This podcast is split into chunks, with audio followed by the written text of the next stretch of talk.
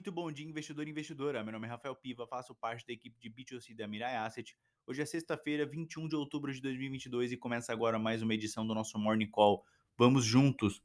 Demorou, mas finalmente o mercado resolveu se voltar mais para a corrida eleitoral, se deslocando dos problemas de sempre do cenário internacional.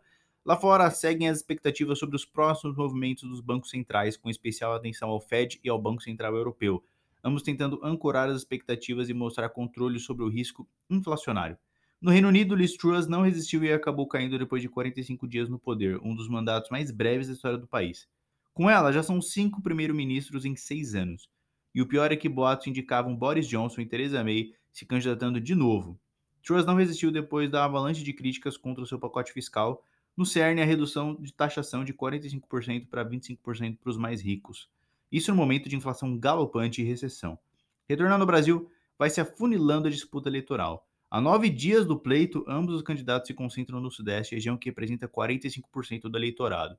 Para ambos, a pauta é a mudança no teto de gastos, até porque deve se tornar permanente o auxílio de 600 reais, no adicional de 62 bilhões de reais a partir do ano que vem. Diante disso, o governo já ajusta a tributação sobre os dividendos. Além disso, Paulo Guedes pensa também em como desengessar o orçamento, tirando vários recursos direcionados para as despesas carimbadas. Outro ponto seria desvincular o salário mínimo nas despesas com a previdência.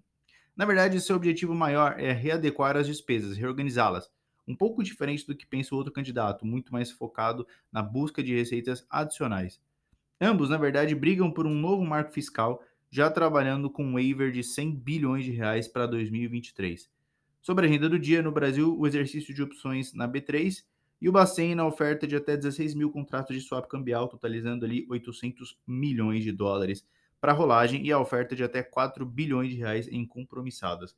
Lá fora, o Reino Unido divulga as vendas no varejo em setembro, que recuam 0,5% sobre agosto após queda de 1,6%.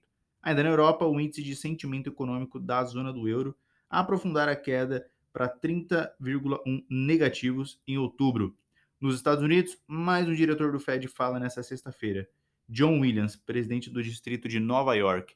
Esses foram os principais assuntos do dia. Agradeço a atenção de todos e bons investimentos.